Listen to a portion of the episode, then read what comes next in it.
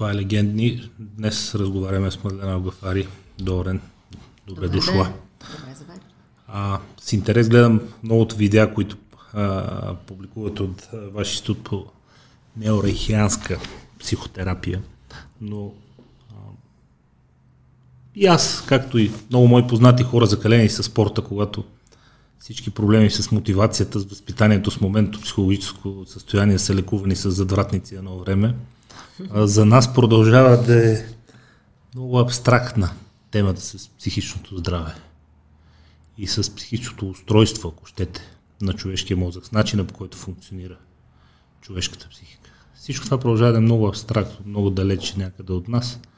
А, поправете ме ако бъркам, но в бита тук ни е заложено някакси нещата да са много упростени, много бинарни. Нормален, ненормален. Ако си а, нещо не в настроение или не във форма, я вземи се стегни веднага. Ако не се стегнеш сам, ти се помага с физически методи за стягане и нещата си влизат в едни релсички такива, в които дори и да не ти е всичко наред, ти пък не си го признаваш заради стигмата на, на семейството и на силните мъже и жени, с които си заобиколен. Защо продължава да е такава абстракция психичното здраве? Ами защото е невидимо. Макар, че а, звучи почти абсурдно, всички имаме психика, знаем толкова малко за нея. А, реално ние сме 5% съзнание и 95% подсъзнание. И а, сме управлявани от 95% от нас самите, които не познаваме. Вътрешни версии на себе си, които не сме срещали. И като тръгне човек на терапия, точно това прави. Започва по лекичка да копае и да изважда лица, аспекти вътрешни, с които не се е срещал поради факта, че е човек. Защото ако не беше човек, нямаше да е възпитаван. А ако не беше възпитаван, нямаше да е обезприроден. Ако не беше обезприроден, щеше да е всякакъв. Така както едно животно може да бъде всякакво. То може да бъде агресивно, когато е необходимо, може да бъде подчинено, когато е необходимо, да съблазнява, когато е необходимо, да пасува, да избяга. А, това предвижда и нашата човешка здрава природа. Но травмите и процеса на възпитание полагат усилия да кастрят много от тези наши модели на поведение, защото а, ценностната система си е позволила да нарече много от тях грозни, лоши, неправилни. Неправилни.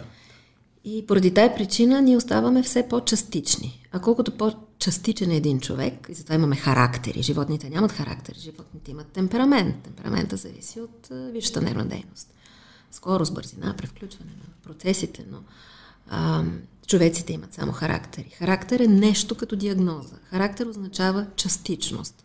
Аз съм рогат тип, не мога да моля за извинение и да падам по гръб. Или аз съм свит и плах и не мога да отстоявам себе си в ситуации, които изискват това. Тоест аз вече съм част от здравето. А здравето, цялото, предполага да мога всичко. И разбира се, да преценявам коя ситуация, за кой модел е най-подходяща. Кога да задържа, кога да изразя и да реагирам. И така, всъщност, когато тръгне на терапия, един човек, той започва да се себе познава, започва да расте, да става цял и да оздравява във всички смисли на тази дума. И буквално в телесния, защото ние сме свикнали по-често, като кажем здраве, да разбираме физическо, здраве, но и психическо, защото няма две здравета. За едно и също става дума. Няма две здравета, но много често се разглеждат като твърде различни физическото и психическото здраве, а все повече навлиза в а, мейнстрим културата и в познаването на тялото. Все повече навлиза и познанието за това как здравето на тялото носи здраве и на психиката ако щете на биохимично ниво. Допамин, серотонин, хормони на щастието, които влияят добре на психика, на настроение, оттам човек се чувства по-здрав, по-жизнен, по-добро самочувствие. Даже когато казваме, че едното влияе на другото, подобен изказ предполага две същности, които да, си влияят. Да. А изобщо не става дума за две. Става дума за една монета, която просто има две изяви. Защото всяко физично има своето метафиз... метафизично отзад. Да речем, ако си послужа с примера ви, да, гняв, ние наричаме гняв емоцията. Някак не се вижда, не може да й придадем форма, освен въображаемо или цвят, или макар че тя съответства на цвят. А, но какво се случва в тялото? Имаме високи нива на кортизол или киселинността скача, ускорява ни се ритъма на дишане, пулса се ускорява, а, телесната температура се покачва, кръвното налягане се покачва. Да. И, на, това е негативен сценарий, нека Не, напротив, това изобщо не е негативен. Всеки път, Защо? когато сме, сме ядосани, тези неща трябва да се случват. Ако те не се случват, притеснително. Защото тялото ни е програмирано да реагира така, когато нещо ни дразни. Моментално а, мускулите се напрягат, енергията отива по периферията, за да можем да отреагираме. Не навътре към тялото за растеж, а навън за отбрана. И не може да е едновременно в двете посоки. И това е здравото и това е правилното. Патология, ако се блокира и тогава тези мускулни блокажи, за да не довършат действието, стават контрактури мускулни, оттам патогенни зони и следват телесните симптоми, които са нищо друго. Те са именно сигнал, че нещо, за да се е втелесило, означава, че не е било разрешено на нивото на поведението, на нивото на емоциите, т.е. на нивото на невидимото у нас. Тялото е последния гостоприемник на проблема под формата на симптом. Доколко добре познава вече науката невидимите процеси, тъй като скептицизма на хората е ясен. Вие сама го казахте. Не е нещо, което може да бъде видяно, пипнато, измерено. Психичното здраве. Доколко добре науката вече познава тези процеси, тъй като ам, колкото повече а, слушам и чета, повече слушам, ам, обясняването на съзнанието на всичко, което включва съзнание плюс съвест, този западен термин consciousness, все още е доста голямо предизвикателство пред съвременната наука, дори и на фазата, на която е стигнала. Интелекта, да, инстинктите, да, но съзнанието е много трудно за обясняване. Си мисля, че там се крие големия ключ в психичното здраве и с това човек да се чувства добре. Така е, опира и до спора, в мозъка ли е, извън мозъка ли е. Привнесено ли ние, сами ли сме се здобили с него? Да, не. А, със сигурност познава много по-добре науката, това е единство, отколкото човека, който никога не е решил да се интересува или да чете такива книги или да тръгне на терапия. А, със сигурност има и алгоритми. Аз се занимавам с психотелесна терапия. Има много видове психотерапии, те всички са внучки на психоанализата дядо Фройд, който създава, но психотелесната е единственото направление, което работи с двете страни на монетата. Тоест, работим с невидимото, т.е. имаме анализа, имаме всичко, каквото психотерапиите многото видове правят. Вътре има и когнитивни елементи, арт-терапия, тя е една много комплексен подход, но работи и с тялото, с анатомия, с физиология, с неврология, с ендокринология, с имунология, всичките ам, Двете науки, за съжаление, са се разделили в историята човешка, всъщност. Става дума за една единствена. В традиционната медицина такова разделяне няма. И все повече разбираме за този невидим вътрешен свят. И а, макар да е невъзможен да го пипнем, той си има закономерности, той си има вътре причинно-следствени връзки, нещо не може да се случи преди друго нещо. Има си алгоритми, така наречената психодинамика. Това, което обяснява защо аз днес, например, съм тази, която съм. И като тръгнем назад по веригата от събития и факти, всичко вътре участва. Участват родителите ми, участват прадедите ми, участва комсомолската организация, в която съм членувала, участват любовите ми, разделите ми, травмите ми. Всичко, през което съм минала, прави Мадлен тази, която е днес. И тези натрупани събития не са просто случайен хаос и факти, които се отразяват, ами са едното предполага другото. Т.е. те са причинно-следствено свързани. Ако а, баща ми не е бил този, който е бил, нямаше да съм това, което съм днес. И това, което психотерапията всъщност прави, науката психотерапия, е, че вижда тези логики. И а, виждам един човек, ама не съм врачка, макар на някои хора да смятат, че това са свръхестествени умения, аз виждам как изглежда тялото му и вече мога да кажа колко е властна майка му.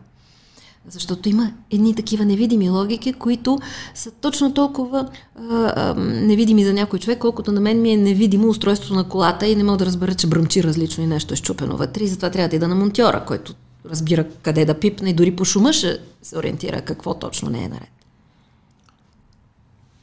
колко голямо препятствие е генетичния фундамент, върху който стъпва тялото оттам, разбира се, и мозъка оттам, разбира се, и а, съзнанието, което сме придобили, не но как не толкова в миналите голямо. години назад, защото хората от една страна, като сравниш човек сега и преди 2000 години, е един и също, от друга страна няма. Има три Абсолютно разлики. нищо общо. Три разлики. Косми, космите ги няма, защото сме измислили дрехите и те са си изгубили предназначението, да, да не говорим, че днес ги епилираме.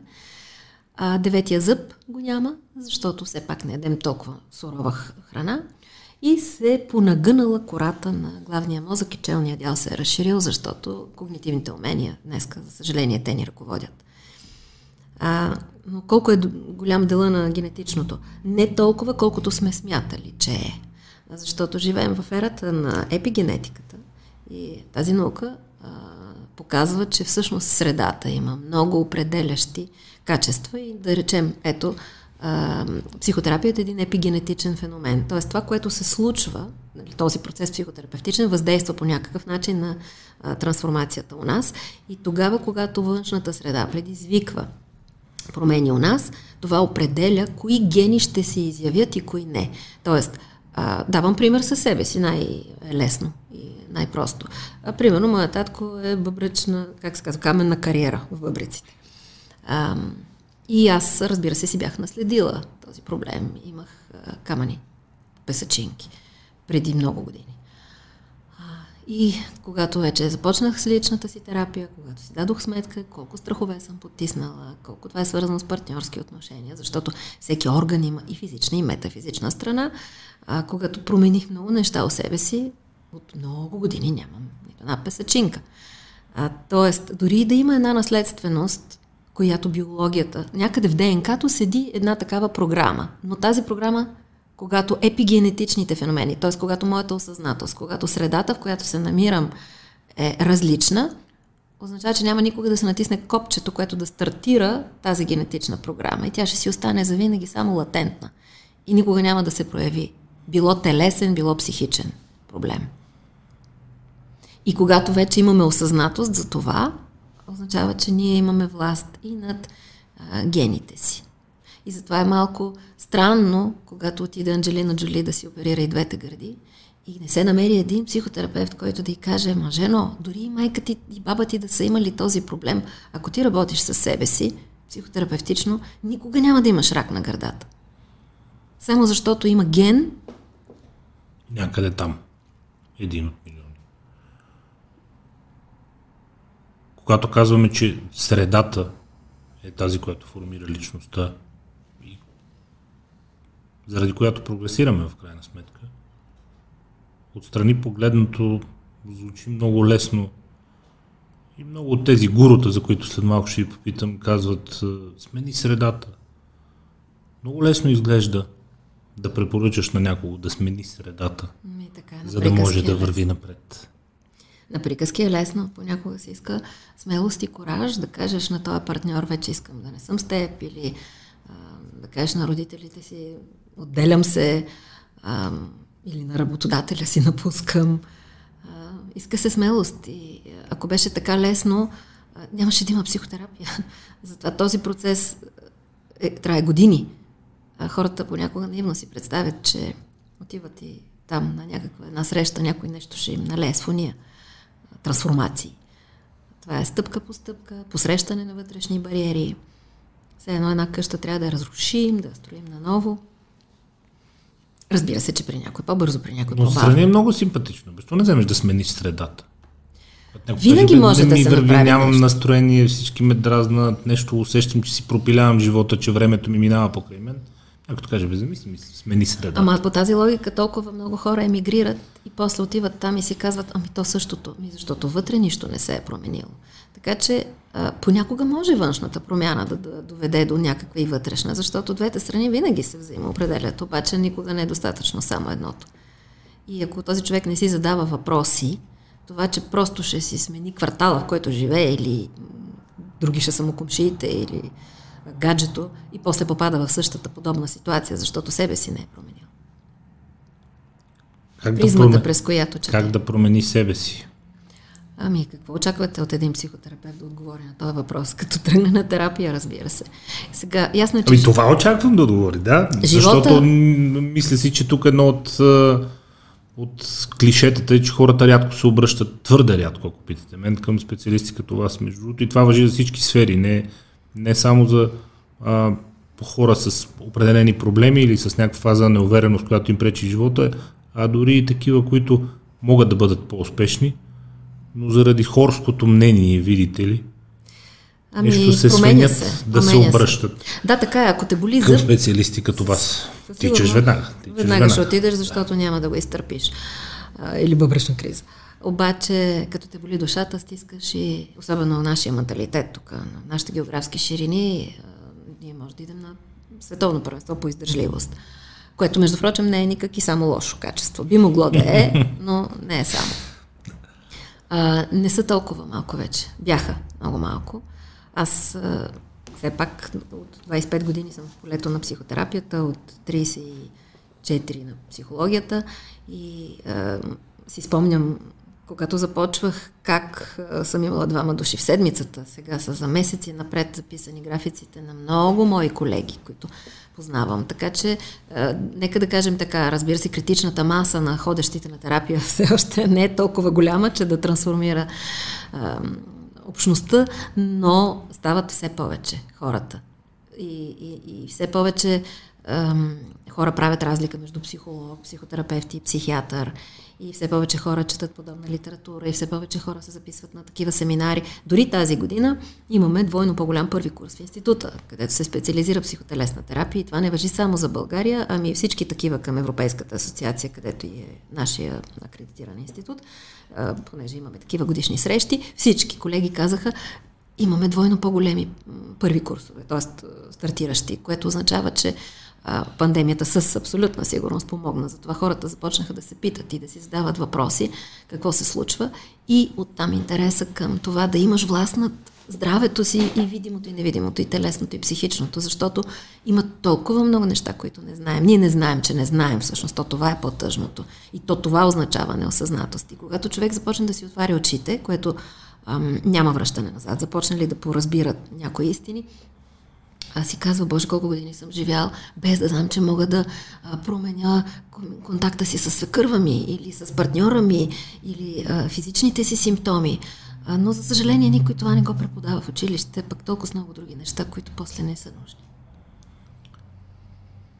Когато човек се е занимавал с истинска наука, фундаментална, когато е изчел толкова много и попадне на клипче на някои от тези модерни коучове и ментори и гурута, което в 99% е копикет на някой задокеански, подобен такъв. Обикновено Тони Робинс от него го крадат най-много и го копират, но не, не, той не е сам по себе си.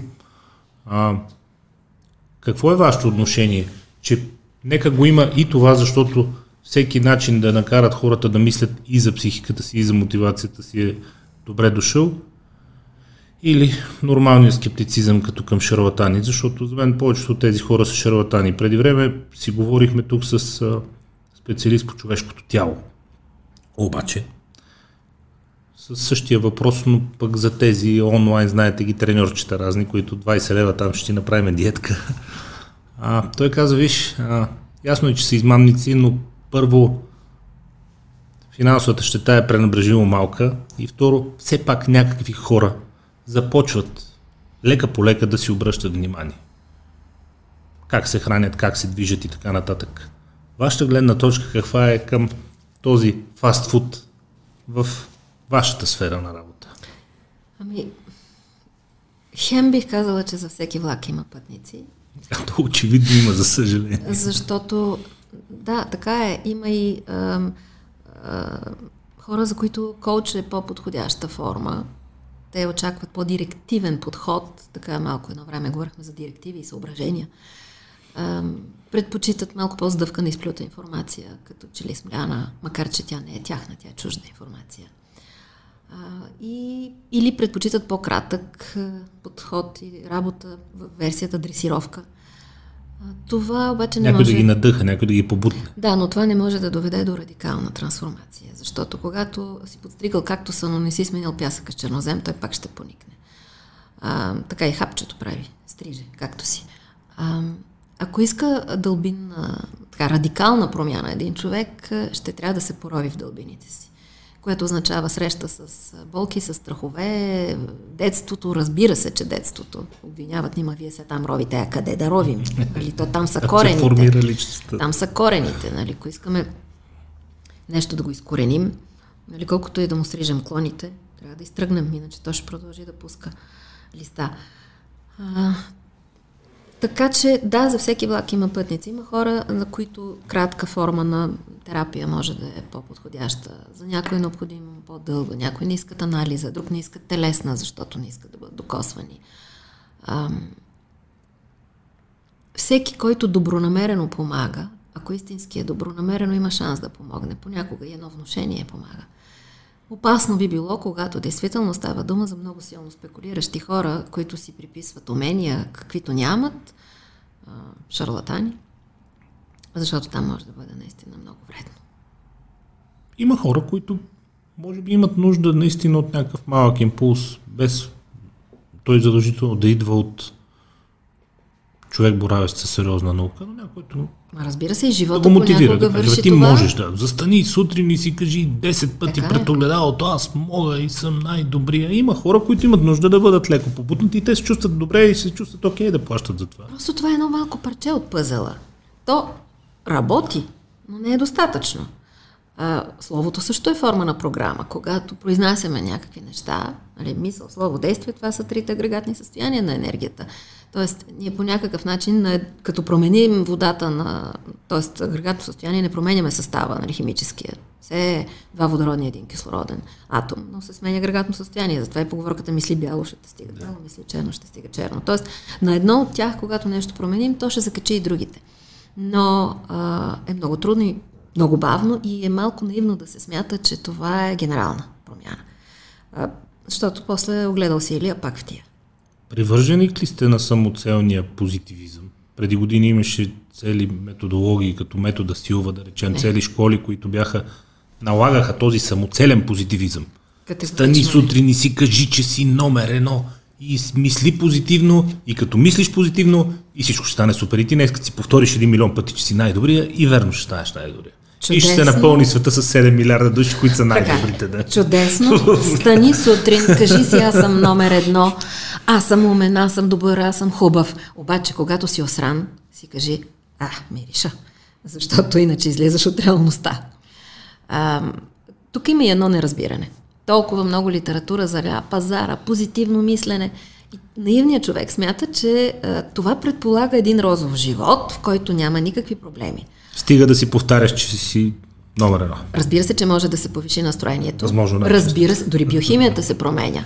Обаче а, битието иска, ние поне живеем в двуполюсна вселена. Някъде може да има мономерна, пет, петизмерна, тук има красиво и грозно, добро и зло. Бинарна, да. Така, в това измерение, в което се намираме, има смисъл да съществуват двата полюса.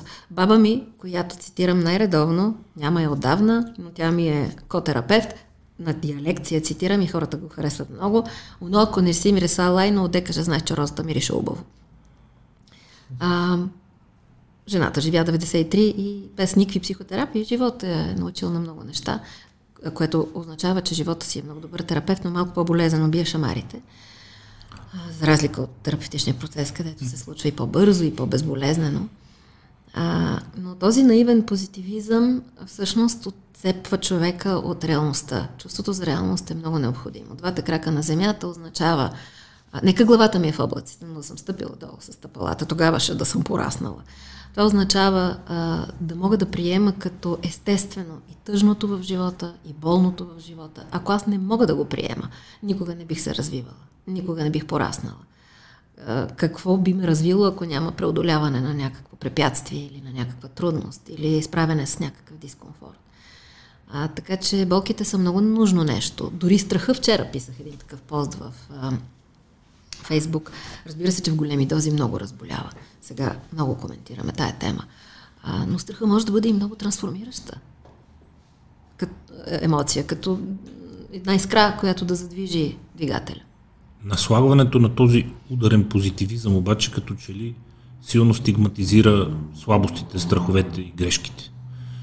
Модерният лидер, успелият човек, той трябва да е винаги без бръчки, добре наспан, с идеално бели зъби, един изпънат такъв. Те му казват, имате, не, нямам, нямам слабо, аз слабости нямам, аз проблеми нямам, мачкам напред по всички фронтове. И в един това момент... жени, това коли, това пари, това работа, това само напред и нагоре хора, никакви... Там е работата, че няма напред и нагоре, има синусоида, има up и down. И е, всичко е устроено да е така. Вселената се разширява и се свива. Имаме в економиката, нали, сега. Но, и, е, не познаваме като че ли много успешни хора, които открито говорят за страховете и слабостите си. Аз познавам. И мисля, че най-успешните хора. Пред вас на четири очи или не, пред публика? Напротив, от, по, истински порасналият човек говори за слабостите. Mm. Истински порасналият човек може да каже, ей, тук сгафих, съжалявам, извинявам се, напред вървя. Всъщност най-правилното нещо в този живот са грешките. Е, сега ми излезе последната книга, се казва Тихоспирка. И там им, не е стихосбирка, просто се казва тихоспирка и там един текст така започва. Нали. Най-правилното нещо в този живот са грешките. Не бихме се развивали и няма как да трупаме опитност. Ако ние спрем да бъркаме, трябва да мрем. Иначе за какво сме тук?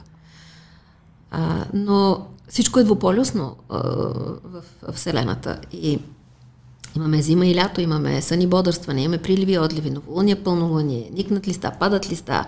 в тялото, като отидем, имаме сърцето, има контракция, дистенция, имаме клетката, има ерготропна и трофотропна фаза. Работи, пък после спира, за да си изяде част от произведената енергия. И ако а, се наруши този биоритъм, какво се случва? Много хора казват, аз отдолу няма да слизам по тъпцисата, нали? Само ъп отгоре, нали? Няма вълната отдолу. Mm-hmm.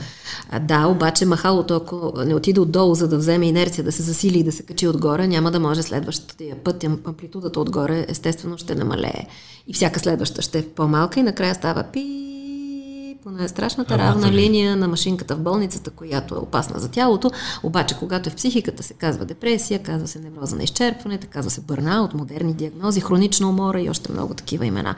Или, казано с други думи, смърт. смърт. На развитието, не непременно на организма. Дали ще е душевна или ще е физическа, те много често двете върват също заедно. Къде успяват хората да намират мотивация, успелите хора, които си признават грешките пред вас, тези, които познавате, които и вие самата дефинирате като успели хора. Защото много се говори напоследък, особено с обема от информация, който обработваме, той е десетки пъти по-голям от този, който нашите родители са, поколението преди нас са били принудени да се сблъскат с него.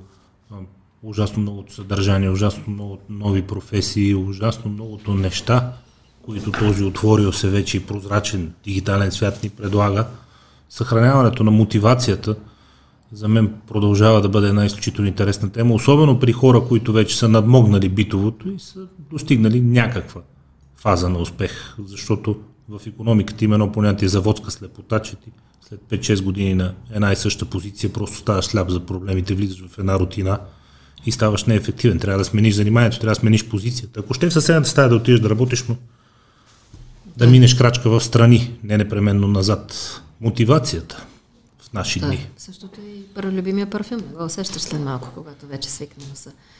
А, мотивацията, според мен, е в помадряването или ако а, това, което е най-дефицитно, за да може днешният човек да помадря, е смирението. А, смирение означава да си с двата крака на земята, нека главата да ти е в облаците и да си много порасъл в този смисъл а, да си дадеш сметка, че има неща, които можеш, има неща, които не можеш, че си нормален човек, жив, с лимити.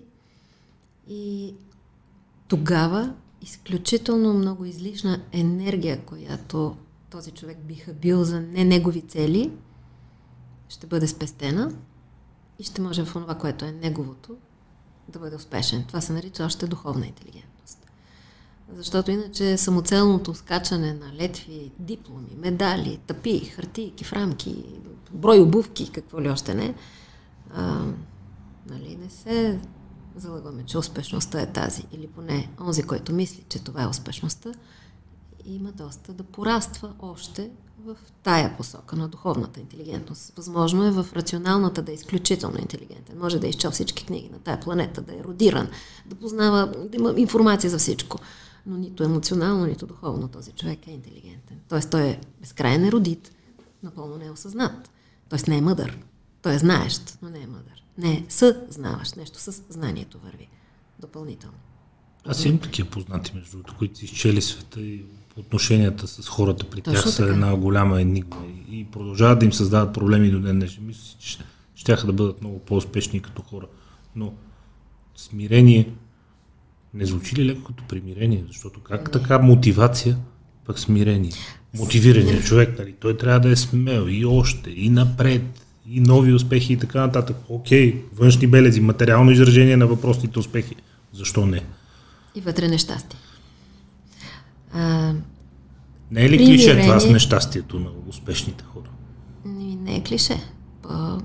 Зависи, първо зависи за какво наричаме успешни, защото ако търсим клишето за успешност, с... Нека започнем от там. Да, клишето за успешност седи си на портфейла и е много висок. А, със сигурност това е една много болна версия. Това е властова невроза. Това е диагнозата на днешния човек. А, но всъщност а, примирение и смирение а, различни неща са. Примирение означава стискам отвънка, вътре ще се спукам. Смирение означава вътре съм спокоен. Мир е ние. Аз обичам много да се чопля в думичките. А, тоест, вътре съм спокоен, каквото и да а, приемам за нормално всичко. Сега е трудно, смирен съм означава приемам, че е трудно и е нормално да ми е трудно. Нормално е да съм тъжен в този момент или да съм оплашен в друг момент, гневен в трети момент безпомощен. Най-голямата сила е уязвимостта, всъщност. Само най-силният излиза без оръжие. Така че всички тези хора, които нямат смирението, всъщност нямат истинска сила. Силовото е компенсация на липсата на сила. И затова, ако един човек не познава, той дори не винаги разбира смисъла, какво точно е това смирение. Нали? Това не говорим за какво беше преклонената главица, дето острата сабя не я сече. А, нито говорим за това да козируваш на някой, който наистина те мачка. Изобщо не става дума за това. Става дума за оня свободен, дълбок, вътрешен, доброволен избор а, да бъдеш и слаб в един момент, да бъдеш и уморен, да бъдеш незнаещ или сгрешил. И тогава ресурса енергийния е огромен. Нищо друго не хаби повече енергията на един човек от това да иска непрекъснато да е в силата. Къде е тогава момента на презареждането? Изхъбява се. Пружината, която само се навива, се къса. Край. Много, много хора казват, между другото, Джордан Питърсън има един страхотен разговор с една журналистка от Channel 4 по BBC, спориха надълго и на широко. Той беше фамозна история там. Дълго време след това се коментираше много в интернет този разговор. А, тя се опита да прокара тези свързани с а, феминизъм. Той каза, клинични изследвания показват просто Относно прословутата, прословутата тема, че на високи позиции в компаниите били преимуществено мъже, той каза, жените просто са по-агриабъл, по-съгласяващи се. А в днешните времена, особено в западния капиталистически модел, хората, които са по-агриабъл, по-съгласяващи се, не са толкова успешни. Те се съгласяват по-лесно да работят за по-малко пари, съгласяват се по-лесно да взимат повече часове, съгласяват се по-лесно да се натоварят с повече работа и западният корпоративен модел не толерира подобен тип поведение. Острите камъни са по-успешни там. Къде е тънката граница между това човек да е смирен, да знае кои са силните и слабите му страни и да стане по-агриабъл в този негативния смисъл, който започва да му пречи в един момент нататък? Дойде ми черно да се пошегувам пред кардиологичния а, кабинет. Тънката граница е пред кардиологичния кабинет, защото а, изобщо ценностната система на така наречения западен свят е доста сбъркана и болна. Успех на всяка цена, пари на всяка цена, известност на всяка цена. Изобщо ценности, които реално не са онези, които в дълбоката истинна човешка природа – са програмирани като носещи същински удоволствия, а не мета удоволствие. Мета значи по край около, менте удоволствие, много звучи на български. Да го променим с една буква. Жените са по-гъвкави. Разбира се, има разлика между мъжкото и женското и това е такава огромна тема, която е за 10 подкаста. Какво се случва особено днеска? С омъжкаряването на жената и оженственяването на мъжа. А, има изначално присъщи зони, в които жената е веща и не може да бъде надмината от мъжа. Има изначално, природно, съответни на мъжкото аспекти на живеенето, които мъжа е вещ и жената не може никога да го надмине. И изгубването на тази граница е изгубване и на здравето. Ако преди време, питайте който и да искате кардиолог, се е смятала за мъжка диагноза инфаркта, в момента има толкова много жени. Имаше такова клише, А мъжете да. имат а, рак на гърдата, каквато диагноза. При мъжете много рядко преди време се е срещала, сега се увеличава. Така че, онова, което бих казала, че би било разумното и здравото е а, да се слуша тялото. Звучи за някои хора, какво път това са примитивистично. Тялото пък ще си слушам. Да, ма то не лъже. То е командвано от подсъзнанието, което също не лъже. И което е 95%.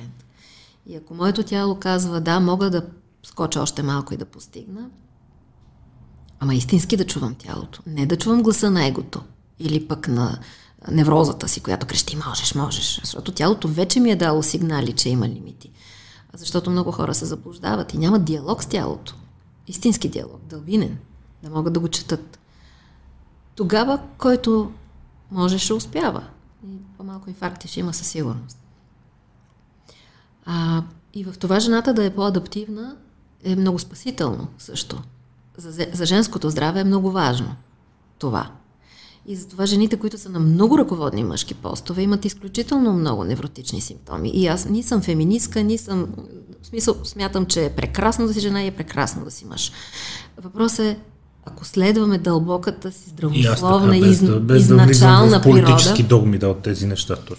А, сигурно има мъж, който е по-женствен и жена, която е по-мъжествена. Ако това е дълбоката okay. природа и не противоречи, по никакъв начин не носи дискомфорт, няма лошо. Okay. Но заради а, онези криворазбрани, нали, воинстващия феминизъм, някакви амазонски истории, а, се гонят летви за скачане и след това валят симптоми. То, това е глупостта, на, това е върха на глупостта, къде отива тогава дълбоката мъдрост на, на жената, която е решила да става мъж. И съответно пък мъжа, който отива твърде много в а, неинициативност, безотговорност, а, който излиза от полето на мъжеството, но така е, защото все по-лесно живеем.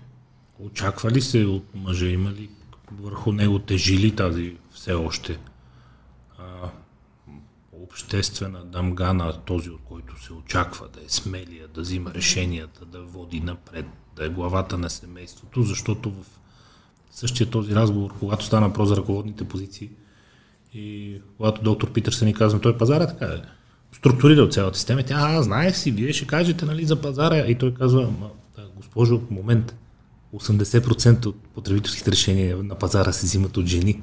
Така че вие сте тези, които сте конструирали така този корпоративен модел. Вие взимате 80% от потребителските решения. И когато човек се замисли реално мъжки свят, мъжки свят, ма ти хвърляш къщи а, какво ти си изкарал, ма какъв кашкавал, какво сирене, какъв прак за прави, кой го интересува? Не ме занимавай, моля ти се. И се оказва, че огромният процент от потребителските решения и съответно от пазара се движи от жени и мъжете нямат никакъв проблем с това. Понеже въпросът беше дали му тежи на мъжа. Но продължава мъжа да е този, от който се очаква да донесе заплатата и да я хвърли на масата и да каже жена, ето да. Със сигурност живеем във време, в което е реабилитирано вече мъжкото от жената и е реабилитирано женското от мъжа. Разбира се, здравето го иска. Една жена трябва да може да бъде и смела, и борбена, инициативна, и решителна. Един мъж, за да е здрав, трябва да може и да поплаче, трябва да може и да каже помощ, моля. А, или да гушка и да пее на бебето. Здравето го изисква. Става опасно тогава, когато започне да преобладава женското мъжа и да преобладава мъжкото жената.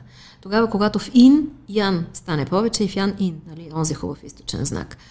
А, не да липсва, значи тоталната липса на черно в бялото и на бяло в черното е патология. Но и тогава, когато започне да преобладава бялото на място на черното, също е патология. А сега, обикновено в човешката история мъжете са били от мъжки пол. И обикновено в човешката история жените са били от женски пол. Днес живеем в едни други времена. Дори ние терапевтите се питаме, оп, къде сега е? кое точно е здравото. Налага се отгоре една ценностна система, която обаче всъщност носи в себе си една необходима свобода. Добре е да приемаме хората, независимо от сексуалност и така нататък, и да няма съдене, но и носи някакви криви разбирания, които всъщност до някъде противоречат и на много изконни дълбинни природни заложби у женското и у мъжкото. И показател за това, че са криви разбиранията, са симптомите. Няма да валят симптоми, ако беше права тая посока. А, очакванията към... А, имам един колега, италянец, който казва ам, Някога мъжа не е очаквал жената да е по-силна, нито пък е очаквал от себе си да е слаб. Жената също е очаквала тя да е по-слаба, мъжа да е по-силен. Тоест, и двата пола са очаквали това, което са старите възприятия за женско и за мъжко. Днес са се променили реалностите, но са останали старите очаквания. И той казва, май трябва да сменяме очакванията, а не реалностите. Тоест да се опитаме да мъжа да очаква жената да не е по-слаба от него, жената да не очаква мъжа да е по-силен. Това не е ли, не е ли нормално все пак в изключително много развил се, особено последните години свят, в който физическата доминация вече като че ли няма чак такова значение. Не, е не този, който да пази от нашественици именно, или именно. да ходи нощно време да търси дивеч, да се бие с мечки и така нататък. Така е, има радиатори, има лампа на тавана, да, има стена, няма вятър. Когато физическата доминация няма чак такова голямо значение, ролите между половете силно се изравняват. Така е и затова и все по-малко сме си нужни. Когато един мъж си мисли, а, не мисля. Когато, ами 54%, че, аз не го казвам с да. усмивка обаче, това е тъжен аз факт. Също, това е тъжен да. факт. 54% на планетата са сингали. Това противоречи на дълбоката природа човешка, при която мъжкото е програмирано да търси женското и обратно. Но когато е лесен живота и не е нужно мъжа да е космясал, брадясал викинг, който да ходи за глигани, нали, жената да седи да подпалва огъня, тогава наистина липсата на трудно а, прави така, че се изравняват половете. А, и една доза от това е добра. Сега не ме карайте да кажа колко килограма или колко градуса или колко пари, нямаме мерна единица. Като в лекарството, в малка доза лекарство. В голяма обаче е отрова. Тоест, когато отиде до крайности този процес, категорично е патология. А за онзи, който не разбира, че патология, просто изглежда карикатурно. Според мен, обаче, от тук идва следващия голям проблем на съвремието ни, а той е именно, че твърде много се политизира тема, която иначе е много да, научна да. и много медицинска. А, но то вече всичко е и... е политизирано. Нима вируса не е. Всичко е политизирано. Човек взима страна в момента, в който а, Тоест, извинявам се, грешно се изрих, на човек му се приписва взимане на политическа страна в момента, в който изкаже мнение, каквото и да било, точно по тези теми. Поради което може би стигаме до абсурдните ситуации. Вчера или онзи ден видях социология, 27% от младите хора в Калифорния още не смеят да заявят своята полова идентичност. 27%. Те ги питат, добре, ти сега момче или момиче ли си? Той казва, рано е да се каже. Ако заеме ясна позиция, знаете, веднага го избутват към радикалните десняци. Ако каже, не съм сигурен в моята идентичност, флуидна и така нататък, всички му казват, там Ливечар Лебирал, слагай си една фанелка с дъга. Тук е много деликатна тази граница. Рано е да се каже и защото действително, ако не е консумирана една сексуалност, е рано да се каже. Затова много родители, а, ама той, момчето ми играе с кукли, да не е хомосексуално, макар че ние вече не говорим и за хомосексуалността като патология. Ами, рано е да се каже. Трябва да се порасне, да се влезе в, рано ли е да се етапа каже? на зрялата сексуалност, да имаме консумация, сексуална активност, тогава вече. Но, от друга страна, рано е да се каже, в, осмелявам се да го кажа в днешно време, е въпроси на модерен отговор. Това те прави някак си Да покажеш, че си в тренда, не си такъв да. консервативен, бинарен да. традиционалист. Да. А, просто има много фактори. За някой ще бъде заради някакви политически, друг пък се страхува, усеща импулс вътре в себе си, обаче все още зависи на коя точка на планетата се намираме. Има по-толерантни общества, има по-консервативни общества. А, говорим за два вида, нали, ако примерно за хомосексуалност говорим, нали, егодистонична, егосинтонична, т.е. когато един път човека се самоприема, другия път е във вътрешен конфликт и той не смее да направи така наречения coming out, т.е. да го афишира. А, така че рано е да се каже, може да бъде функция на много вътрешни фактори.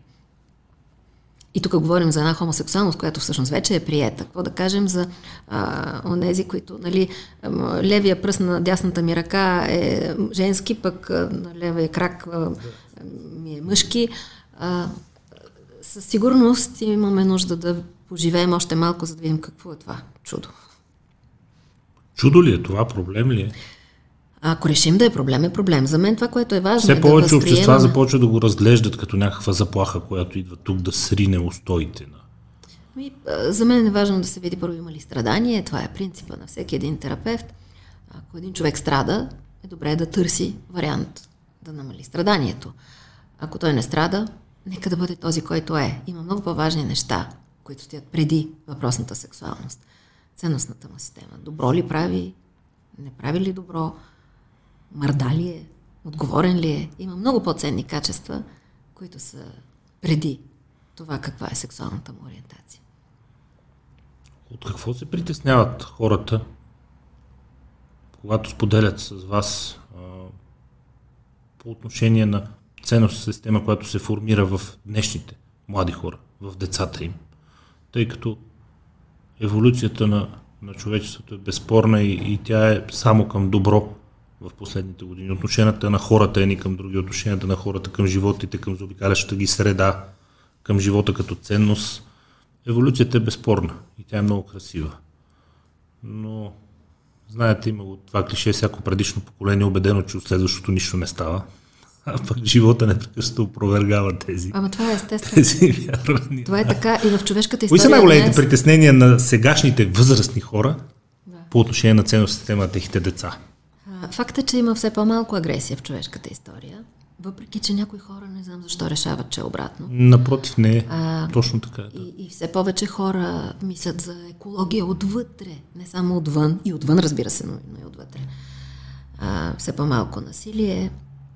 Разбира се, че ще има късосъединителни реакции. Човешката природа предполага и такива, но количествено погледнати. Кривата, ако вземем хилядолетията назад и до ден днешен. На фона на човешката история сигурно пропада, да. Кривата. Това, което съществува в момента като притеснение, понеже ако хайде да си вземем малко да съкратим радиуса тук на нашите географски ширини, и понеже и стана дума в началото на разговора ни за задвратниците, а, по, мака, а, Макаренковското поколение а, така живеехме, а, нали, тогава то се смяташе, че всички сме така и а, нямаше много глезотия, нямаше ам, лигавене. И това, разбира се, донесе и плюсове и минуси. А, плюсове – отговорност, решаване на проблеми, може би малко повече мобилизация, стегнатост. Разбира се и минуси. Несвобода, травми. И берем плодовете нали, днес и това си вадат психотерапевтите хляба. А после има, нормално е, махалото винаги така се движи, отиване в другата крайност, твърде либералното възпитание. Мен като ме виха, аз сега всичко ще давам. Разбира се, има и родител, който казва, като ме биха ме нещо да не би ясно. А, има едно залитане в твърде много свободи. Разбира се, че всеки родител различно подхожда, тук не, не обобщавам, но почваме да берем плодовете на твърде либералното възпитание, което формира а, поколение без много емпатия, без а, чувство за лимит, чувство за граница, до къде съм аз, къде е другия. Понякога усещане за всепозволеност и консуматорска нагласа също. И сега пък започваме да говорим отново колко е важно да се възроди бащата като роля, за да може да поставя границите. Защото ако мама е пристани отеха, таткото е този, който трябва да слага не злобно, не с бой, не садистично, с категоричност, спокойна сила. Спокойна сила и топла категоричност ги наричаме ние а, но да се сложат границите, защото а, опасността е да се губи това чувство за реалност. Кога другия страда срещу мен, кога, докъде свършвам аз, къде започва той, нарцисизъм, не малко също. Та, Да, всяко поколение смята, че следващото е дефектно, но очевидно то е нужно такова, каквото е за човечеството като един голям организъм. Защото то също е като минаващо през свои си етапи и си има развитие. Свръх свободата възприема ли се като заплаха в момента, тъй като факта е, че поради, ако щете поради невъзможността на родителите до край да разберат новите технологии, те вече живеят в един постоянен, не знам дали е страх, но с мисълта, че има друг свят, в който децата им са свръхсвободни, който те не разбират и не могат да контролират. Света на ТикТок, света на... Да, само че в същото мрежи, време Света на са... чатовете, на месенджерите и че там тече един паралелен живот, за който родителите нямат абсолютно никаква представа. Свръхсвобода, подарена ни от технологията. И в същото време свръхограничение в триизмерния физичен свят, а пък ние сме родени да имаме тела. Ако един ден сме само ангели, някакви такива безплътни, не знам. Но тук имаме тела и тези тела протестират. И в момента даже това, което се случва, колкото и това да прозвучи перверзно или цинично, което ще кажа в момента, макар да плаши много хора, е и някакъв повод да ги накара да се сетят, че има тяло и че то може да, да, да бъде обгрижвано. Защото виртуалното живеене там в триизмерната реалност кара това тяло да протестира също с симптоми. Обезтелесяването е изключително опасно нещо. А, липса на физически контакт е много патогенно нещо. А, свръхсвободата може да бъде опасна, така е. Представете си един родител, който не слага никакви граници. Ми то това дете, ако ще, хукне, ще го блъсне камиона, ако не е научено, примерно, да се оглежда на улицата. И това е много примитивен пример. Нали, но има и... Като че ли свикнаха с мисълта, че вече не могат да сложат те не разбират къде трябва да ги ами, сложат. Те не проумяват да, не бих обобщила, дигиталната но... среда. Така си мисля. Не, естествено, извън генерализацията, да. която нарочно използвам. Но при всички положения днес по-скоро виждаме недостиг на умеещи да слагат границата родители. Преди имаше недостиг на приемащи родители, сега имаме недостиг на отказващи родители. Много трудно казват не на децата си. И след време не си дават сметка, че ще берат те самите плодовете на това, което са посяли. Когато говорим за крайности, разбира се. Нито една крайност не е здрава. Нито едната, нито другата. Златната химична среда във всичко винаги носи здравето. Осъзнават ли а, ваши пациенти, клиенти, както ще да ги нарека, хората, които идват на терапия при вас, а, важността на телесното здраве в степента, в която го осъзнават тези, които се чувстват добре и които няма да прибегнат до, до разговор с вас, типичният спортист, който твърде добре познава тялото си, знае, че то му дава здраве и инвестицията в спорт му дава този тонус, това настроение и това самочувствие да се справя с живота като цяло, да е усмихнат, да е в настроение. Ами, за съжаление, не винаги осъзнават и не си дават сметка, че физичният комфорт не означава непременно телесно здраве. Давам само пример. Да, мога да спортувам, релев, хубава фигура, тонус, биохимията вътре, ендорфини, обаче в същото време, например, а, не мога да се доверявам и естествено имам торакален блокаж. Или пък не мога да казвам не в живия си живот, значи имам цервикален блок и тазованален блок. Т.е. има мускулни групи, които заради характера ми са в контрактура. И затова и морфологията на тялото, ако не е изкуствено променена, говори за целият характер на един човек. Или не мога да съм спонтанен, значи имам абдоминален блокаж, т.е. правя коремен мускул, е стегнат постоянно. А, не мога да се доверявам масетерите, дъвкателните, после чудиш, що ми се развалят зъбите, боли гърлото. И, тоест, в тялото се случват много неща, които са следствие на това, което се е случило с нас в емоционалното ни измерение, в цялото ни минало. И дори да спортувам и механично, разбира се, че е полезно, нали, това не спорим, да работя с мускулните групи, има неща, които спорта не може да освободи. Защото тагата, която е стагнирана в съответната мускулна група, агресията, която е стагнирана в съответната мускулна група, Или любовта, която също не може да се изрази, защото имаме хипертонус или хипотонус на някаква мускулна група. Тоест, все едно много е стегнат или пък е много размъкнат и не може като ластик мускула да, да работи. А, дори няма да са добри постиженията на този спортист, бих се осмелила да кажа, защото в неговите мускули, освен механичната работа отвън, има една вътрешна работа, която може да се случи през работа с психиката му. И ако не е направена, тая работа няма да може да е пълноценна амплитудата и, и КПД-то, в коефициента на полезно действие в това, което прави. Спортистите все повече работят открито с хора като вас, казвам открито с специалисти като вас. И между другото, а, скоро дадах някъде този пример с Веско, това си говорихме и Швионте, когато, от нищото се появи от квалификацията и спечели турнира на Ролан Гарос и те попитаха добре как така изведнъж избухна и тя каза всичко дължа на а, моят спортен психолог. Всичко дължа на нея. Голямата разлика дойде от нея. Тренирам както съм тренирал винаги, с треньора, с който съм тренирал винаги ходя по турнирите, по които съм ходил винаги. Голямата разлика дойде от там.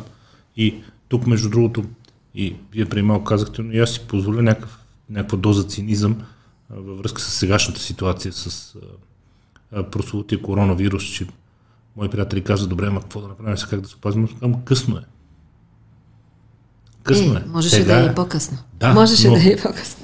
Сега е късно вече да вземеш краткосрочни мерки, с които да се предпазиш. Нали? Това да имаш здрав организъм с здрава имунна система, това да си се, с години да си живял правилно и да си се хранил правилно, да си изграждал тяло, което да е здраво и което призблъска с този вирус и да понесе някаква щета, тя ще е минимална. Това не е нещо, което с някои таблетки витамин D може сега на момента просто хей така а, със сигурност да оправиш, е защото е възникнала криза. Със сигурност Просто е да си готов за да. кризата, а не да се чудиш какво правиш, когато те възникне. И е нужна и вътрешна работа. Отвън добре витамините. Няма лошо. Или, спорту, или спортуването. Но а, позитивизма, а, осъзнатостта, вярата, че тялото винаги следва душата. Материята е следствие на нематерия. Видимото е следствие на невидимото. И а, моите много скромни наблюдения, без да претендирам за никаква статистика, че хората, които, защото все пак вече не са и малко случаите, го карат тежко, а, са по-потиснати. Това са хора, които са в някакъв несветъл период в живота си. Дори замете и метафората, защото всъщност няма... Тялото буквализира винаги символи. Витамин Д, с какво го свързваме с светлината? С светлината, слънцето. Така, значи, тога, аз живота. добавям и една вътрешна светлина. Когато я има, дори да се разболее човек, няма да бъде така нито тежко, нито сериозно. А, така че, а, като точно психотелесен терапевт, който непрекъснато работи години наред с връзката на видимото и, не, и невидимото, която дори за някои хора изглежда паранормална. Грам не е паранормална. Защото... Аз не мисля, нищо паранормално не виждам. Между така. Това, което става в тялото е следствие на това, което се случва първо вътре в нас. Ако един човек е спокоен, затова е много важно да се спре телевизора, защото лавината от информация създава усещане, че има а, динозавър с корона. Динозавър с корона е дошъл.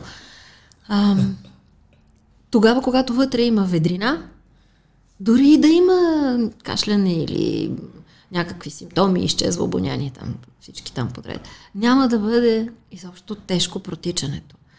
Потиснатия човек, от каквото и да се разболее, го кара по-тежко. Оплашеният човек може да си умре от страха, не от вируса, защото страха, норадреналина изключва и кортизола, изключват имунната система, високите нива. Усмихнатите позитивни хора, които познавам, на един крак общо, взето в бързината се позблъскаха лекичко с аз го наблюдавам и като терапевт и затова казвам, че не смея да казвам статистика. А, интересувам се от това, разбира се, все пак съм деформиран, а, да. деформиран терапевт. Но всички, които, вече не малко хора, с които общувах, аз а, не говоря само за българи, нали, в чужбина имам и чужденци, и пациенти навсякъде, а, и особено италианците тая лавина, която беше при тях, нацията, на която другото име е Олеле Майчице. Затова и страха там беше на огромна лупа. Носи ли всеки у себе си въпросната светлина? Да. Всеки? Да. Има хора, които не са стигнали до нея просто да. и които не могат да я извадат на показ, не могат да... Не са решили. Да я формулират. Не са решили. А, дори и да им е трудно, когато не могат сами, Затова има грамотни специалисти, които да ги подкрепят и да им помагат в това. А, няма лоши хора. Има хора, които а, са грешили, но няма лоши хора. Само, че има а, начин да се бориш с тъмното. Не да вървиш срещу него, а просто да увеличаваш светлото. На всеки ли може да се помогне? Случва ли се да вдигате ръце? Да, ако този човек от среща не е искал да си помогне, аз нищо не мога да направя. Аз съм да го накарате да поиска. Не, аз съм подсказвачка. Аз не мога да ходя с неговите крака или да върша неговите действия. Ако един човек иска, може. Когато не знае как, пита. Има кого да пита. Да. Но ако не иска, не можеш на сила. Дори не мисля, че е редно. Не мислите, че е? Не, защото е, ако тръгна да го насилвам, този човек може да не е готов за трансформация и да стане по-зле. Какво имате да кажете на хората, които все още не се осмеляват да се обърнат към вас? Към вас не лично, към вас като специалисти, като да, общност професионална.